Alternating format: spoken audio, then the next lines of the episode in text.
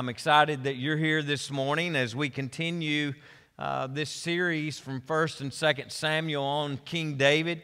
Uh, I told Hunter this past week, I said, you, you need to change that slide that says a summer with King David because this is going much longer than I thought it would. And uh, we're just going to ride it out to the very end.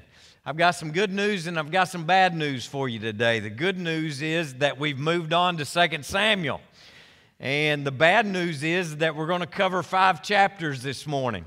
Um, but uh, that sounds like a lot, but it's really not. As a matter of fact, we're not going to look at much of it at all. We're just going to talk about it um, mostly. Uh, I would encourage you to read through it all, maybe this afternoon after your Nazarene nap or, or uh, sometime this week. I would encourage you to read these five uh, chapters. Uh, it's very interesting. I would not recommend uh, reading it as a bedtime story to your children, though. Uh, if this were a movie, it would definitely be rated R. Um, but throughout this series, we've been talking about the fact that God said uh, back in 1 Samuel chapter 13 that David was a man after his own heart. And I, I, know that there were a lot of reasons uh, for that, uh, probably a lot of reasons that God would say that about David. But this morning, I want to look at three specific reasons that I think we see here uh, in our text this morning uh, as to why God would say that David was a man after his own heart. And not only that, but talk about the fact that these three characteristics uh, should be uh, and can be the characteristics of every single one of us that calls ourselves a follower of Christ because it's what we've been called to. It's who we are as the children of God, the people of God. And, so uh, these three characteristics this morning are my prayer for you, my prayer for our church, uh, and most specifically, my prayer for me this morning. But before we get to that, I just want to uh, uh, have a kind of a brief recap of where we're at and the context of what's taking place here. Last week, uh, we left 1 Samuel. We finished up 1 Samuel on kind of a sad note. Uh, Jonathan, who was David's best friend, has been killed in a battle uh, with the Philistines. King Saul had been wounded in this battle, and, and he had begged uh, someone to uh, take his life. Uh, before the Philistines got to him, and, and uh, that person wouldn't do it. And so Saul ended up taking his own life tragically and uh, a lot of events that, that followed that. But, but David wasn't there. David wasn't in Israel because he had been exiled from Israel by King Saul because the prophet Samuel had anointed David to be the next king. Saul became uh, extremely jealous uh, of that and tried to kill David on multiple occasions. And this is where the, the, the book of Second Samuel picks up. And so let's pick it up together this morning, starting at verse 2 here in 2 Samuel chapter 1. It says, A man arrived from Saul's camp with his clothes torn and dust on his head. When he came to David, he fell to the ground to pay him honor. Where have you come from? David asked him. He answered, I have escaped from the Israelite camp. What happened? David asked. Tell me.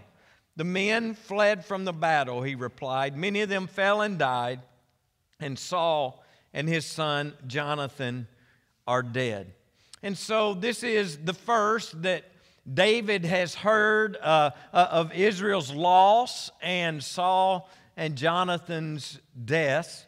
And, and there's, there's you know, a, a, lot more to this story than what we're going to cover uh, here today, but I want to focus on th- these three things that jump out to us here in 2 Samuel that shows us the character uh, of a man or woman after God's own heart, and specifically talking about David's character at this time. He was far from perfect, uh, but we will see some characteristics that I believe to be true characteristics of anyone who is a true follower of Jesus Christ. So, What makes David a man after God's own heart? Well, I'm glad you asked. The first thing that we see here is David's devotion to submission. All right, David has never tried. If you think back, if you've, if you've been here over the summer or you're familiar with the story, you know that David never tried to reach the throne by taking matters into his own hands. Uh, he, he just wouldn't do it. He had been promised, yes. He had been anointed, yes, that he would be the king uh, one day. And so the throne was rightfully his. He knew that the throne would be his someday. And, and, and David had several situations arise where he had an opportunity to take Saul out. You'll remember the uh, interesting uh, incident in the cave, and, and there were other situations where David was in a place to where he could eliminate uh, this enemy. Uh, he could eliminate the threat of Saul, and he could have forced his way uh, to the throne as the king of Israel.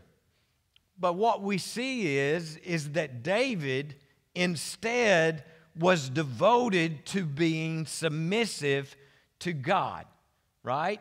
He, he was devoted to being submissive to God and waiting on, and this is so hard, waiting on God's timing.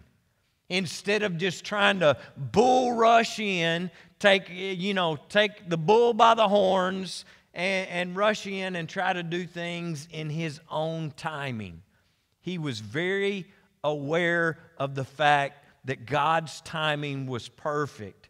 And it's important that a follower of Christ be submissive to God and God's timing and, and, and, allowing Him to do things in His time and in His uh, way. And this doesn't mean that, that we're to be passive. This doesn't mean we get a free pass just to come in and sit down and get comfortable, you know, and, and, and sit around and do nothing, waiting on God to do something.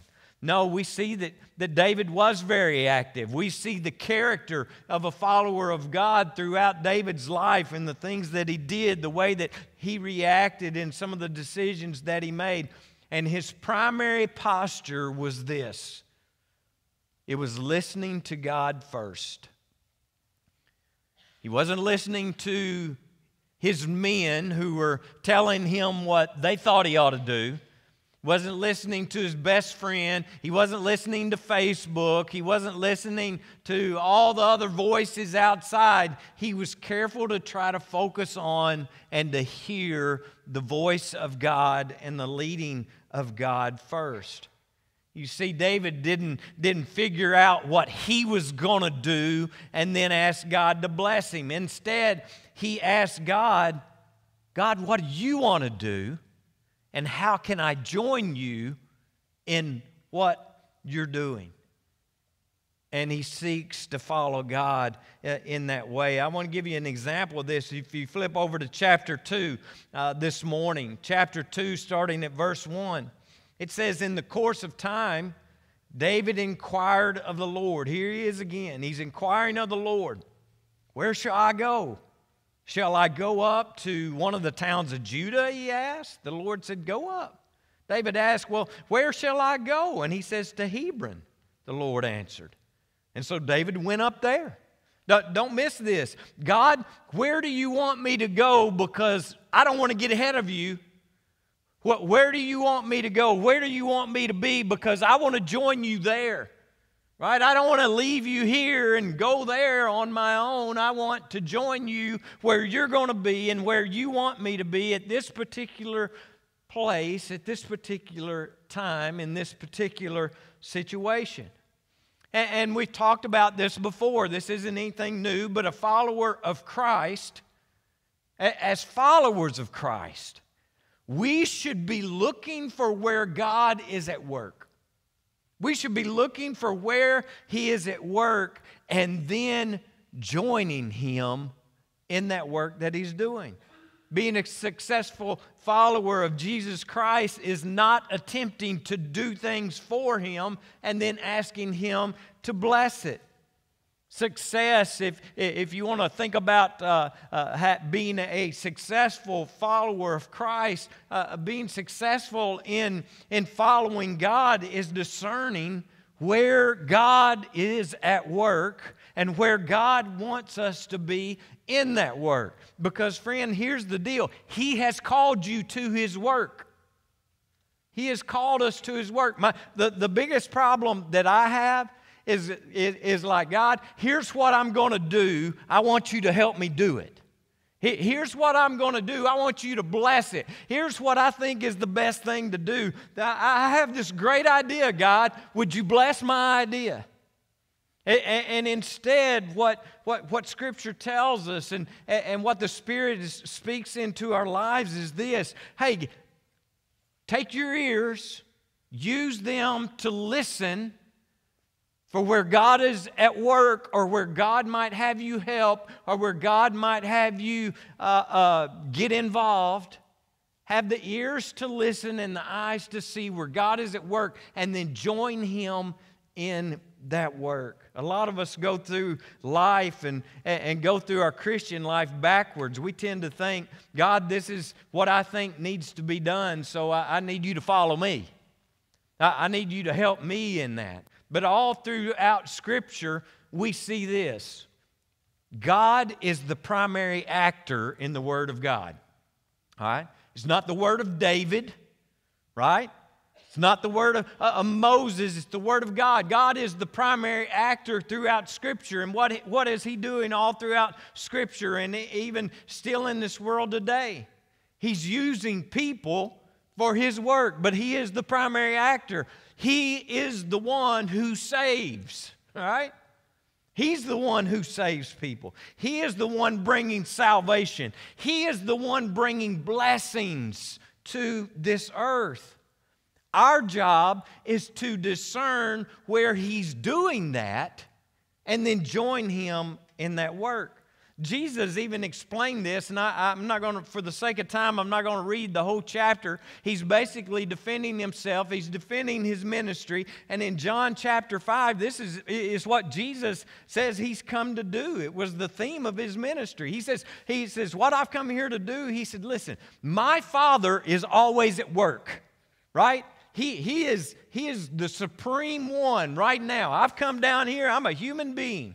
And so, what I've done is I've come to this earth just like you. And he says, I've come to this earth. My Father is at work around me. And so, my job while I'm here is to look at where He wants to use me and then go there and join Him in that work. Figure out what it is. All right, okay, God, you want me to you want me to travel from this place to this place? Okay, cool. Well, I'm going to go this place because God's leading me this way. And here's a woman at a well, and I really don't have time to talk to this woman at a well, but I, I, I feel like you know there, there, there's something there, and so I just go and I strike up this conversation with this lady because I feel like that's where God wants to work in her life, and so I'm going to go and just be available. Just be available to be a part of what He's doing in this world. And so don't miss this. A person after God's own heart seeks to join Him in the work that He is doing. Now, I'll be honest today, this is my prayer for you. This is my prayer for our church, but, but more importantly, this is a prayer for, for, for me. Matter of fact, this sermon is for me today. Y'all, y'all, y'all get them, go home if you want to, because this is just for me. All right? I, I needed to hear this more than anything. But I'll be honest with you, in the early service this morning, I, I doubt any of those people ever come back to our church. I, it, it, was absolutely the worst thing ever. I could not string two sentences together. I, I, couldn't. And uh, matter of fact, I walked out and, and I met Daniel at the door, and I was going to my office, and I had my head down, and I looked up at him. I, I said, I got to go write another sermon. but, but I didn't because God kind of convicted me and said, Steve, if you'll stick to your notes, you'll be okay. and here I am off my notes again. But you know, for, for most of my life, and I struggle with this, and, and so I, I feel like if this is my struggle, surely some of y'all may have the same struggle, but you know what? I've always assumed that it was my job to fix everything. That it was my job to fix people, my job to fix situations, my job to walk into the hospital room and pray the prayer in just the exact way that it would move God to, you know, heal that person right there on the spot. I, I always felt like that, you know, it was my job to fix everything and then seek His help to do that. But I, have come to the realization, and, and it's really a relief to me, my job is just to join Him in what He's doing. Okay, Steve, I want you, I want you to go to this hospital room, but, but I want you to walk in there and I want you to listen because if you'll listen, you'll hear exactly how I want to use you in this room. Uh, you will hear exactly what the work is that, that needs to be done in this situation right here. So, so you just use your ears to listen and you'll hear where I want you to work. You will see what it is that I need you to do right now and in this moment. My job is to join him in what he's doing. It's your job as well. We've been called to do his work. That's what we've been called to do is his, his command to us before he left this earth. He said, I'm going to give you a helper. I'm going to send you a helper. He's going to be more help than I've been. I'm going to send you a helper, and here's what you're going to need help doing. Here's the command that I leave you, the command that I give you. You go make disciples. And I think so many people today that call themselves followers of Christ fail to remember what our assignment has been. To look for where He is wanting us to work and going and join Him in making disciples and building the kingdom of God. And you know what? When, when we understand that He's the primary actor and, and, and that He is the one that is saving, He is the one that's bringing salvation to the world, He is the one that is blessing, uh, sending blessings, it, it really takes the pressure off of us. And what I mean by this is, you know what? It's not really my responsibility to save my crazy uncle. You know, it's not my responsibility to save my neighbor. It's not my responsibility to, to, to save my friends. The Holy Spirit does that. And so often we get caught up in thinking we got to be the one that does it. I got to be the one that saves my husband. I got to be the one that. No, no, no, no. You look for where God is at work and you be available to be used because He is the one who brings salvation. He is the one who brings change. He is the one who transforms minds and hearts and mouths and attitudes. We can't do that. You can't fix me, and I can't fix you. and you certainly can't fix your husband. Hello? Although every woman in here should have said amen. It, it takes a lot of pressure off when we realize I'm not the Savior. I'm not the one that has to do the saving. I'm not the one that has to do the transforming. The Holy Spirit does that. You know what? I may lose my job after I say this, but it is not my responsibility to grow this church. It's not my responsibility to grow this church either numerically or spiritually. He does that through the work that we join Him in. Through, through, not just through the work that I join Him in, through the work that we join Him in as the body of Christ. You see, it's all our responsibility. I'm the one that gets reviewed every few years, but it's all our responsibility. He does that. He invites me to join him in what he is doing, which means this that my great ideas are not near as important as simply listening to what he's saying, seeing what he is doing, and then being available to join him in that. And, and I'm going to tell you, um, I, pro- I, should have probably saved this sermon for a few weeks from now, but, but you, get, you just start preparing yourself for it because the month of October, we're coming for you. Okay?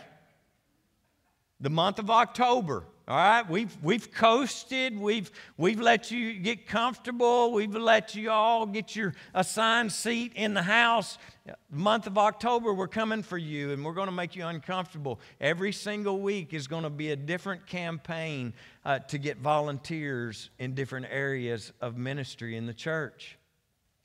Where God is at work and He needs people to join Him. And so, come October, some of you already scheduling. All right, well, I, am going to be out October 1st, October 8th. I'm going to be out of town. The first quality that makes David a man after God's own heart is his devotion to being submitted. And I just want to ask you before we move on this morning is that, is that your attitude toward life? Is that, is that your attitude toward your career?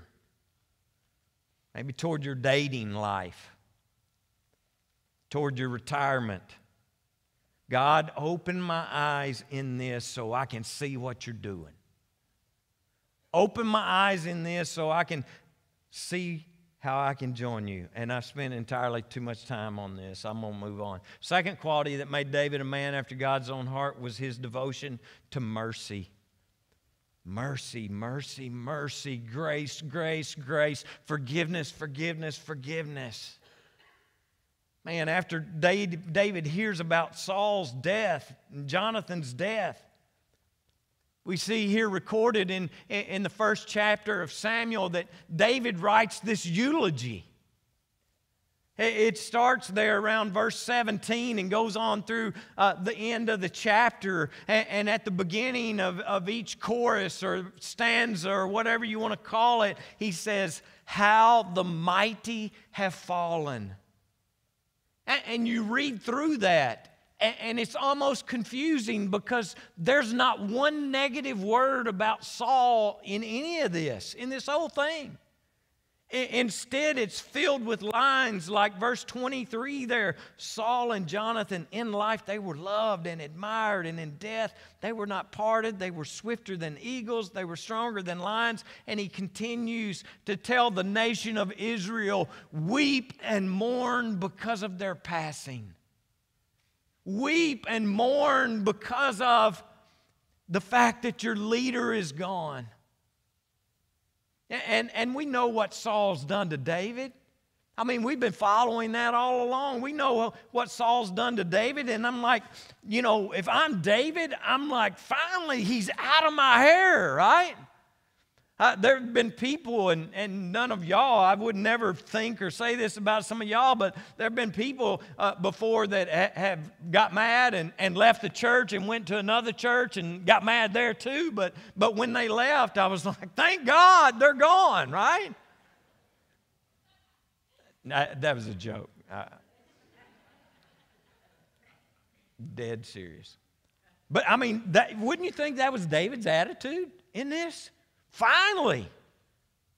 But where's the satisfaction that this is finally over? Where's the vengeance? Where's the anger?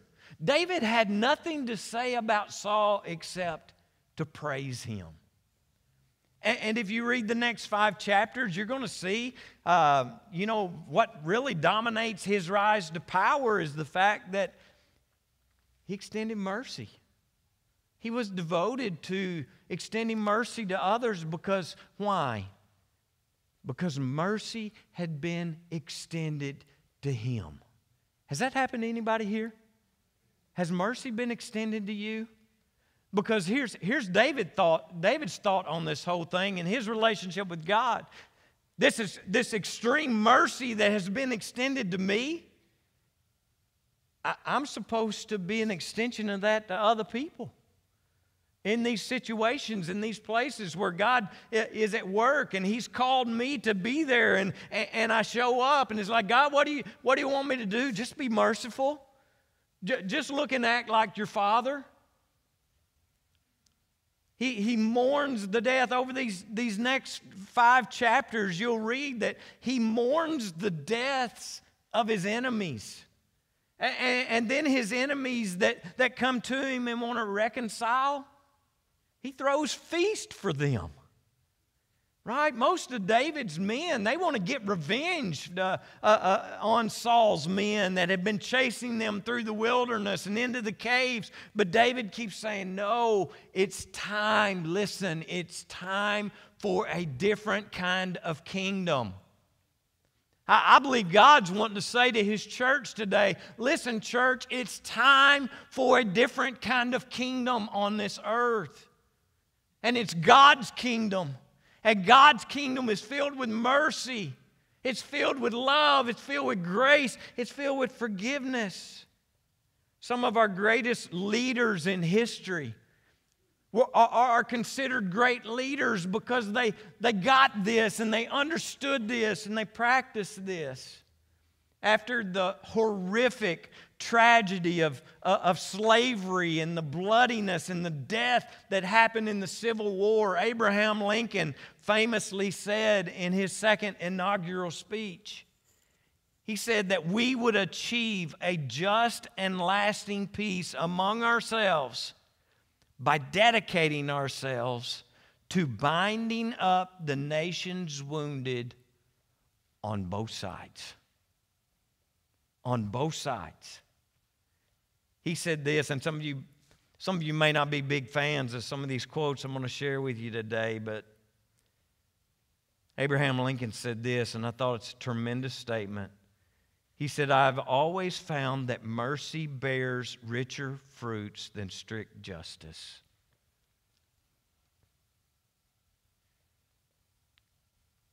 Think about it in your own life. I believe this too could be said of the experiences that you've had.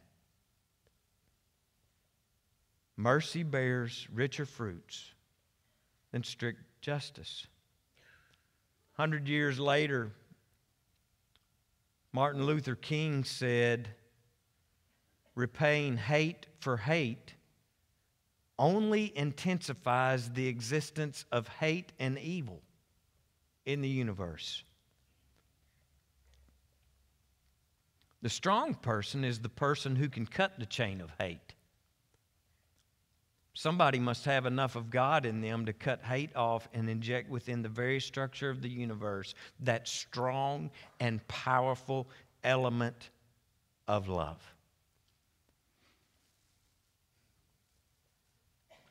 Some of you may think that it's weird that I follow the Pope on Twitter.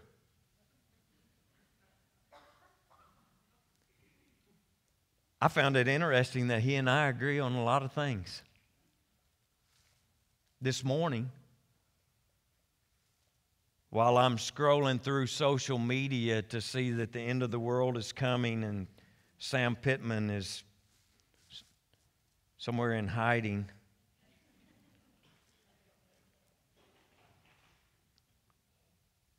I ran across this that the Pope said as part of his message this morning. He said, Without forgiveness, there is no hope. Without forgiveness, there is no peace. Forgiveness is the oxygen that purifies the air of hatred. I, I want to read that again. Forgiveness is the oxygen that purifies the air of hatred. It is the antidote to the poisons of resentment. It is the way to diffuse anger and heal so many maladies of the heart. Friends, when we act in mercy, we are living in the character of our Father. David was a man after God's own heart because he was an extension of God's heart of mercy. Jesus said, To the merciful, God shows himself merciful. And that's what he did with David. And then, one more thing this eulogy reveals about David's heart is that he was devoted to God's glory. It was all about God's glory. What, what we see here in this eulogy of, uh, of chapter 1 is that David, uh, you know, it's, it's what he grieves, is, is what Saul's death meant for the reputation of God. That, that's what he's grieving. When you, when you read this, you can see this that what he is grieving is what Saul's death meant for the reputation of Israel, the children of God in the world. He, he says uh, on down there in verse 19 and 20, he said, A gazelle lies slain on your heights, Israel. How the mighty have fallen. And then he says this Tell it not in Gath, proclaim it not in the streets of Ashkelon, which are Philistine cities the enemy. Lest the daughters of the Philistines be glad, lest the daughters of the uncircumcised rejoice. Here's the deal Saul's death was a really good thing for David personally. It opened the path for David to become the king of Israel. But do you notice that David does not mention a single word about that anywhere here? He doesn't talk about it. Paul Tripp says that you can know all you need to know about a man's heart by what he celebrates and what he mourns. How interesting. You can know all you need to know about a man or woman's heart by what they celebrate and what they mourn. What is it that what, what is it that you celebrate in your life? What is it that you mourn in your life? Just a quick glance at Twitter this morning. Uh, everybody besides the Pope uh, seems to be mourning the University of Arkansas at Fayetteville. Huh? Do we get as upset about a lost soul as we do a lost game? Hello. Do we celebrate what Jesus has done in our lives the way that we celebrate the national championship? Hello. You can tell a lot about a man or woman by what they celebrate and what they mourn.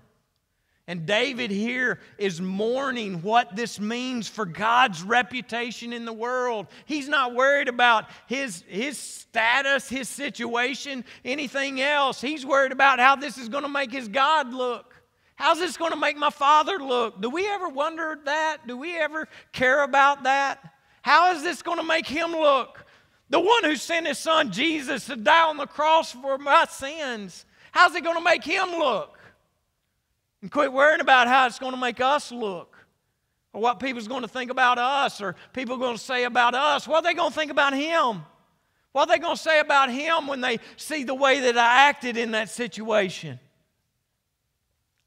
David mourns what this means for God's reputation and not his own. That's how low his own glory was on his list. So let me ask you this morning how high is your glory and personal gain on your list? How high is your glory and personal gain on your list of priorities? What is it that you get the most excited about? What is it that you worry the most about? Do you pray about and daily consider how you might glorify God. Instead of worrying about what people are going to say at you at work or what they're going to say about you at the coffee shop or what they're going to, what they're going to think about you, do, do we ever think when we start our, our day, what are they going to think about God and how I live my life today? What are they going to think about Him and what I do? and where I go and what I say? And do we pray daily that our lives would bring glory to our Father who has shown us extravagant love, extravagant mercy, extravagant forgiveness, extravagant blessings? What are people going to think about Him? My hope and prayer is that I would care more about God's kingdom than I do Steve's kingdom. You will know all you need to know about someone's heart by what they celebrate and by what they mourn.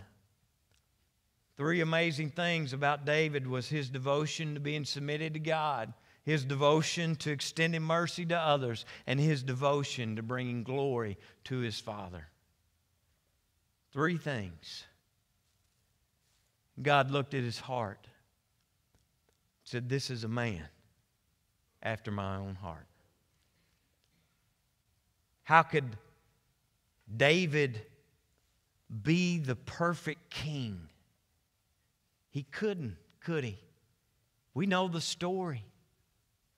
We know that he couldn't be the perfect king. You see, David wasn't the answer. David wasn't the cure all for all the division in Israel.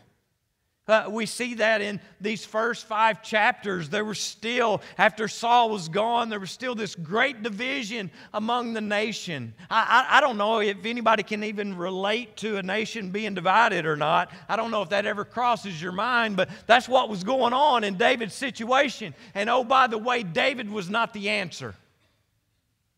Another king was not the solution to the problem another president is not going to fix all that cures the United States of America. Hello? Some of you didn't agree with me. I pray you get saved before you leave here today. Your president is not the fix for what ails this country. David wasn't the answer or the cure for Israel. David wasn't the answer or cure for even his own sin problem in his own heart.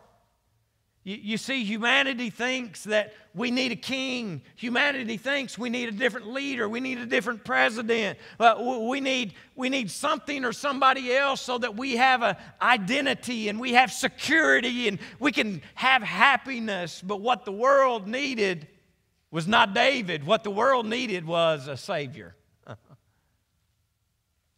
And unlike David, this Savior that would come would not compromise his character. And instead, he would use the power that he had. Listen, he would use his power in what ways? Serve others, be submissive to God, God's will, be devoted to God's mercy, be devoted to God's glory he would use his power for those things, and his character was not sold the way that David's character would be. And instead, he would use the power and the authority that had been given him to do what? To lay down his life for you and me. That's what he did with his power. That's what he did with his authority. He laid it down for you and for me. He even laid it down for his enemies. And through his death and resurrection, he would release into the world this great power that can heal us in our most broken places. That's what he did for us. You see, David wasn't the king that we needed, Jesus was. And he didn't come as king, he came as savior. And he's called us to trust him. He's called us to follow him. He's called us to join him in what he's doing. And what he's doing is building his church. He's preparing her to come back and get her and take him, take us with him. We're here to build the kingdom. We're here to build the church. That's our call, that's our command to join him in what he's doing. Now, we've seen the characteristics of someone who is after God's own heart. Can I just ask you this morning are these characteristics true of your life? Are these characteristics true of your life? And are you looking for what God is doing and willing to join Him in that work? This is what we've been called to as the people of God. Amen? I want to close with a word of prayer this morning, and I want to invite you to come if you would like to come and pray. Maybe a situation, maybe a health thing going on, maybe you need to come and pray for somebody else. Family situation. I, I, I don't know. I, well, I do know there's a lot of situations going on. Maybe you'd like to come pray or pray with someone that's come this morning. I invite you to before we dismiss today.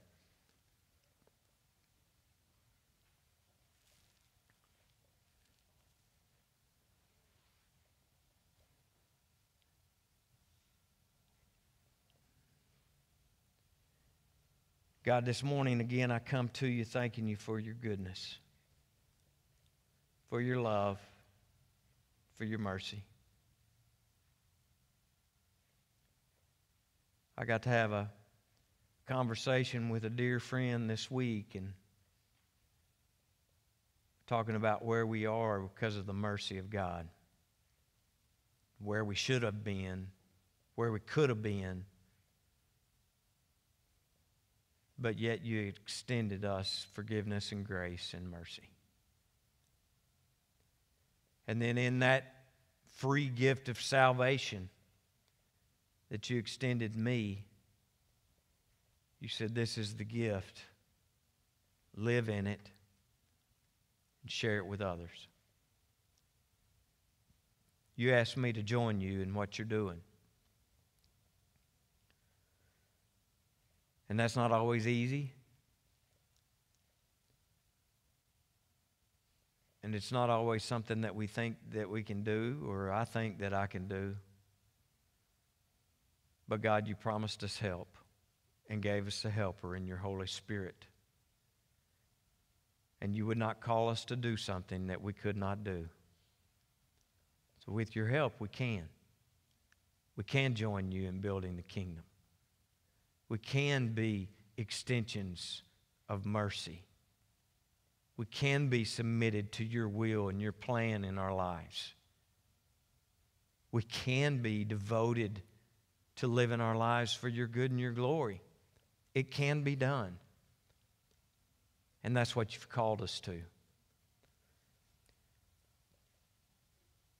So I thank you this morning for the invitation to join you. But God, I continue to pray for ears that hear and eyes that see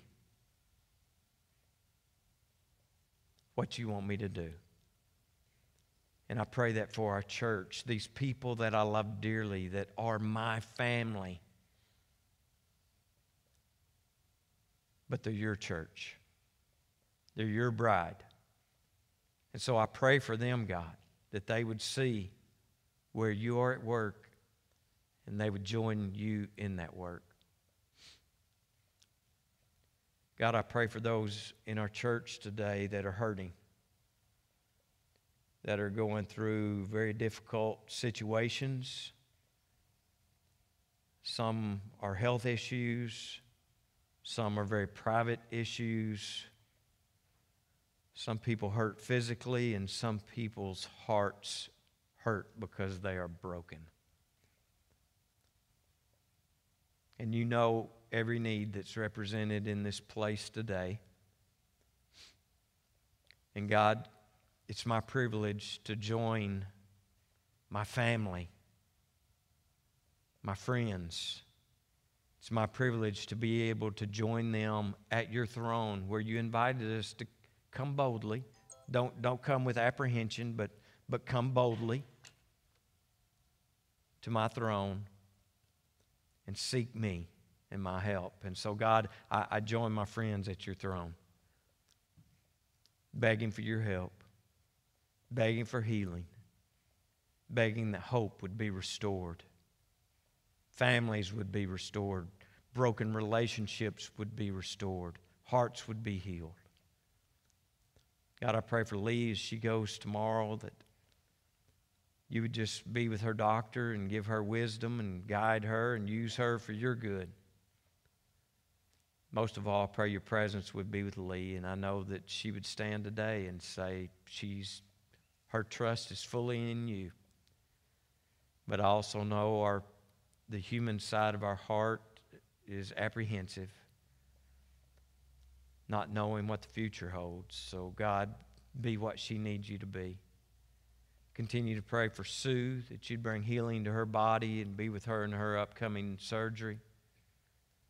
Be with Sue Sturdivant, God. Bring healing to her leg. I pray that you would just be her constant companion there and make her room today be a sanctuary of your presence. Continue to pray for Cindy's health, but also pray for their family and the loss of her brother. I know they were close, and I know her heart is broken today.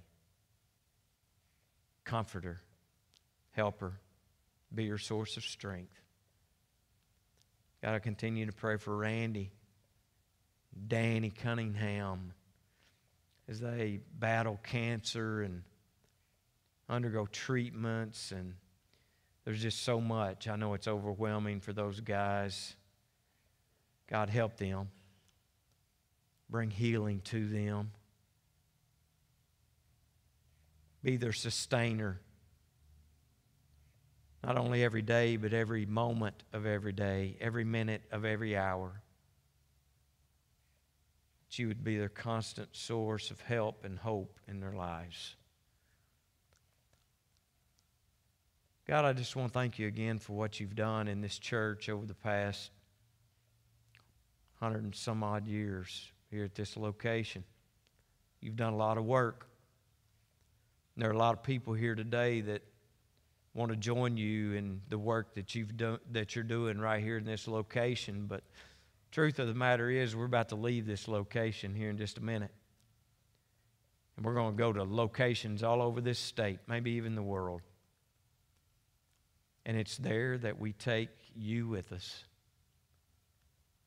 It's there that we follow you in your leading and your guiding. God, I would, I, I would just pray that we would be reminded every day of this week look for where you're at work and go there. I love you so much today, and I thank you for the love that you've shown me and the blessings that you've poured out on my family and this amazing church. God, I pray that you'll continue to find us faithful, find us obedient. And it's in the powerful and strong name of Jesus that I pray. And I ask these things. Amen. Would you stand and join me this morning as we depart with our benediction today.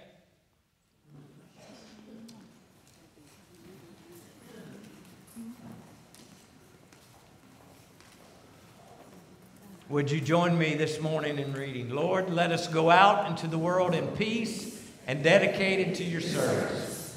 Let us hold tightly to that which is good, supporting the weak, helping the needy, and honoring all people.